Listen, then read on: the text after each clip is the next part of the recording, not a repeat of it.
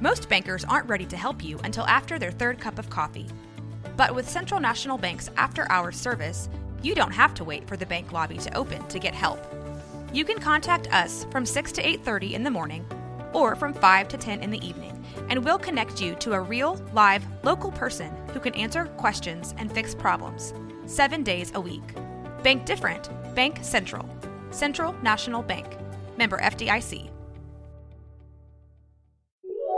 This is a Rogue Media Network podcast. This episode is sponsored by BetterHelp. Give online therapy a try at betterhelp.com/365 and get on your way to being your best self. A common misconception about relationships is that they have to be easy to be right.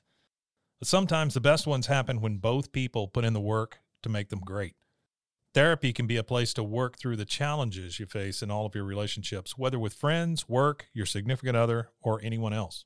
It's helpful for learning positive coping skills and how to set boundaries. It empowers you to be the best version of yourself. It isn't just for those who've experienced major trauma. If you're thinking of starting therapy, give BetterHelp a try. It's entirely online, designed to be convenient, flexible, and suited to your schedule. Just fill out a brief questionnaire to get matched with a licensed therapist and switch therapists anytime for no additional charge. Become your own soulmate, whether you're looking for one or not. Visit BetterHelp.com/365 today to get 10% off your first month. That's BetterHelp, HELP.com/365. BetterHelp.com. This is 365 Sports, powered by Sikkim365.com. Jason Scheer, Wildcat Authority. Been a busy few days. Arizona had to kind of calm down a little bit, but the new AD, Tommy Lloyd's extension, basketball team's pretty damn good. They always are. And Jason joins us, Craig and Paul, David Smoke on 365 Sports, and we missed you. Jason Scheer joins us. So.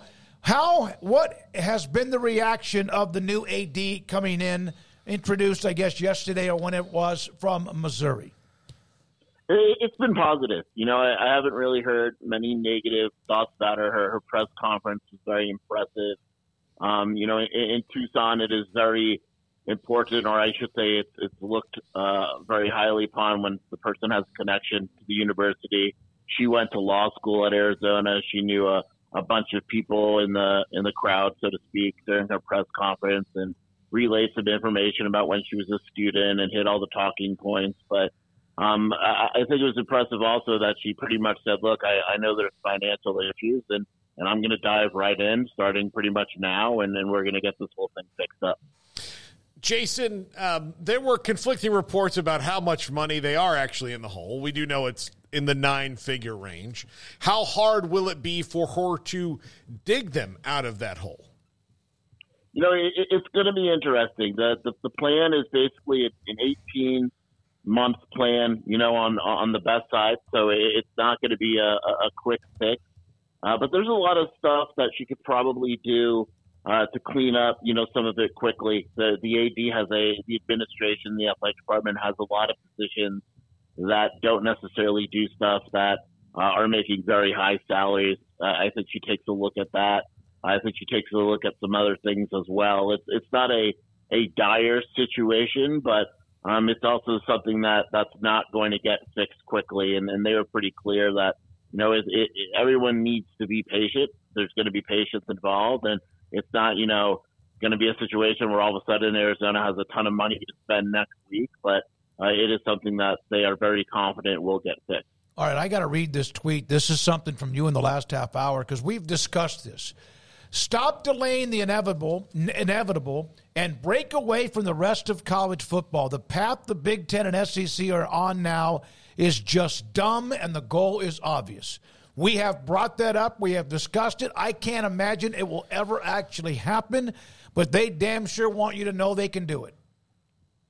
Yeah, I don't think it'll happen either. You know, there's it's all about money, and it's all and there would be a limited situation if they do break up. But I mean, it's just so obvious. Like, we haven't even had the playoffs, but now they want to expand it, and the reason they want to expand it is so there's more Big Ten and SEC schools involved. And you know, before you know it, you're playing games that you're playing during the regular season anyway, and you're just double dipping. And It is very obvious what is going on, and I think we're kind of losing the focus of college football. Like, I love college football, but we're heading in a direction where it's just not going to be as fun as it used to be. Jason, there's multiple reports out now from Chris Vanini saying that they talked about everything, 14, 16 teams, no decisions were made. They feel like they're finally moving on. But all that still makes me nervous if I'm anybody else, because the Big Ten and SEC not getting what they want when they bring something up doesn't feel like they're just going to be like, oh, well, we tried. Let's move on.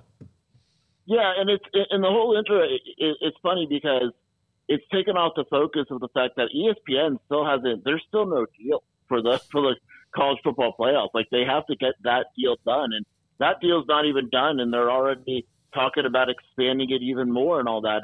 And you're right. I mean, there's only so much power that the Big 12, the ACC, these other conferences have, because at the end of the day, it's the Big 10 and the SEC, and if they really want something and they really push for it, someone is going to have to say no. And that might be TV, that might be other conferences as a whole, I don't know. But you're right, it feels like when those conferences want something, it's just inevitable and they're going to get it done. By the way, Bob Thompson, who's right there, right around the corner, lives in Scottsdale, likes to look at the TV deals.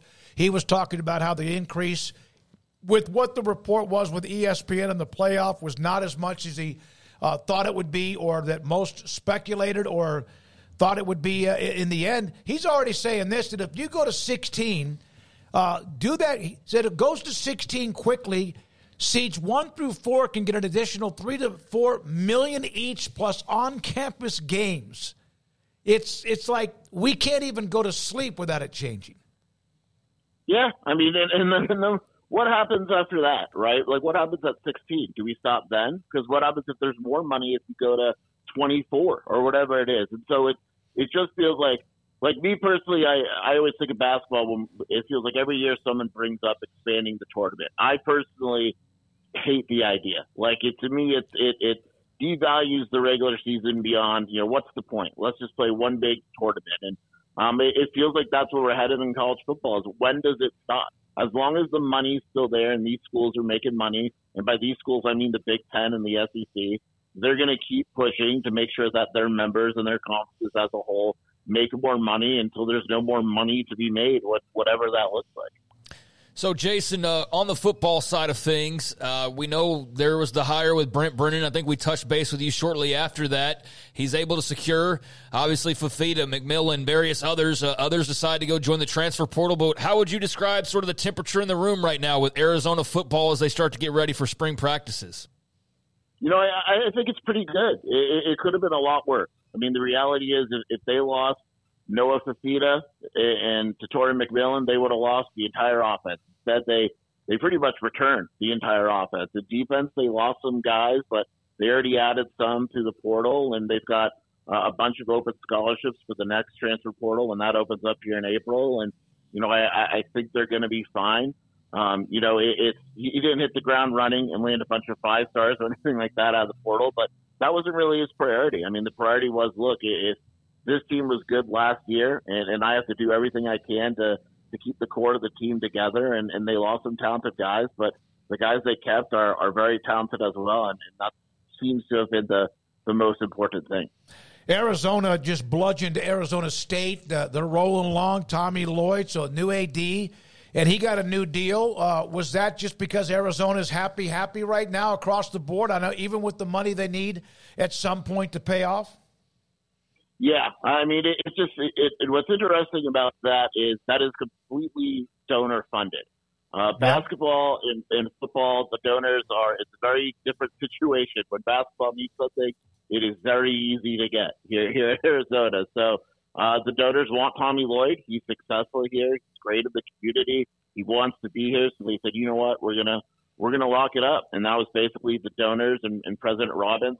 That's been worked on behind the scenes for weeks now. That it didn't come as a surprise. That's something that they've been working on. But it's kind of, you're entering the Big 12. You have a new AD, but now your football and your basketball coach are locked up for years to come. And I think that's important as you transition and try to cut costs and all that. How do the Wildcats, who are a blue blood when it comes to college basketball, I know people think Duke, North Carolina, UCLA, but Arizona's got some skins in the wall, whether that's what they are or not. How do they look at what they're about to enter with the Big 12, with how competitive this conference has been? There's two sides to it. I think everyone's happy that it is competitive. You know, the Pac-12, when you lose in the Pac-12, it's a bad loss. I mean, especially this season. There's really very few, I should say, good losses. When you lose in the Big 12, you usually are losing to a good team. But on the same note, I'm trying to prepare people saying, look, Arizona's not going through the Big 12 with two conference losses. They're not winning. They're not beating teams in the Big 12 by 45 points like they did the other night. It's going to be different. And I think Arizona fans are going to have to get used to that, and that's going to be a transition. But there is a lot of excitement with basketball. Because of that, like this year, Arizona had to load up on out-of-conference schedule, and it was fun. But the reason you do that is because the in-conference just isn't that good. And so now you're looking and the Monday night games, the national games, there's a lot more to it with Arizona. And people feel that basically the program will be in a type of conference that it belongs to be in. Hey, during that time when all sorts of speculation and what you were reporting during the Pac-12 breakup and with USC, UCLA, and eventually everybody else, and then Oregon State, Washington State, Kirk Schultz was always very much public and always seemed to be like the most positive person in the room, which is fine, trying to help his own school. But he had a quote, was it yesterday or the day? It was yesterday, that said, I don't think they really like my proposal all that well. It didn't go over very well in the room about them, Oregon State, Washington State, remaining Autonomy 5 in a couple of years. What, in the end, are your thoughts about what he's done? He's probably one of the few that understands athletics as a president of a university. Yeah, I mean, if I'm a Washington State fan, I absolutely appreciate what he's done. I mean, I think the effort is there. I think they were put in a very difficult position. And my guess is if you were to ask him and the Oregon State president, they would both say the same thing, which is they put too much trust into the other Pac-12 schools, and they kind of took them at their word. And in the world of realignment, you can't do that.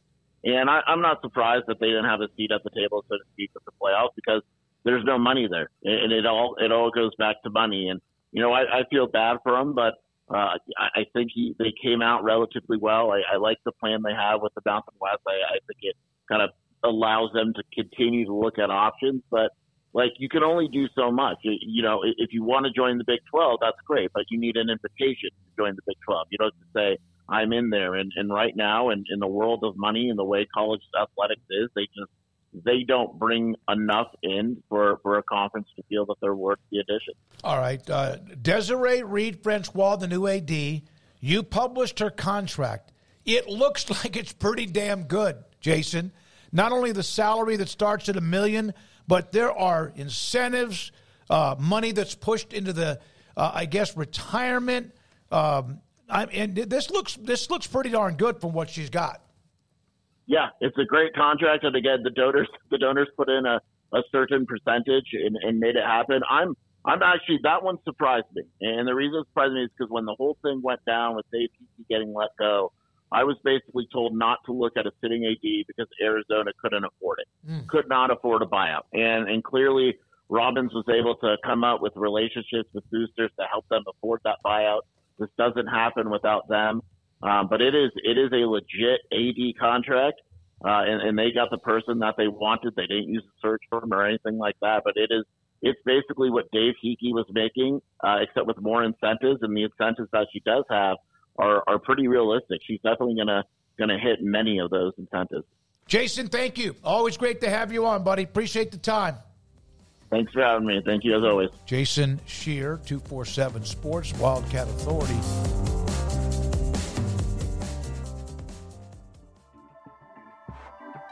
This has been a Rogue Media Network production.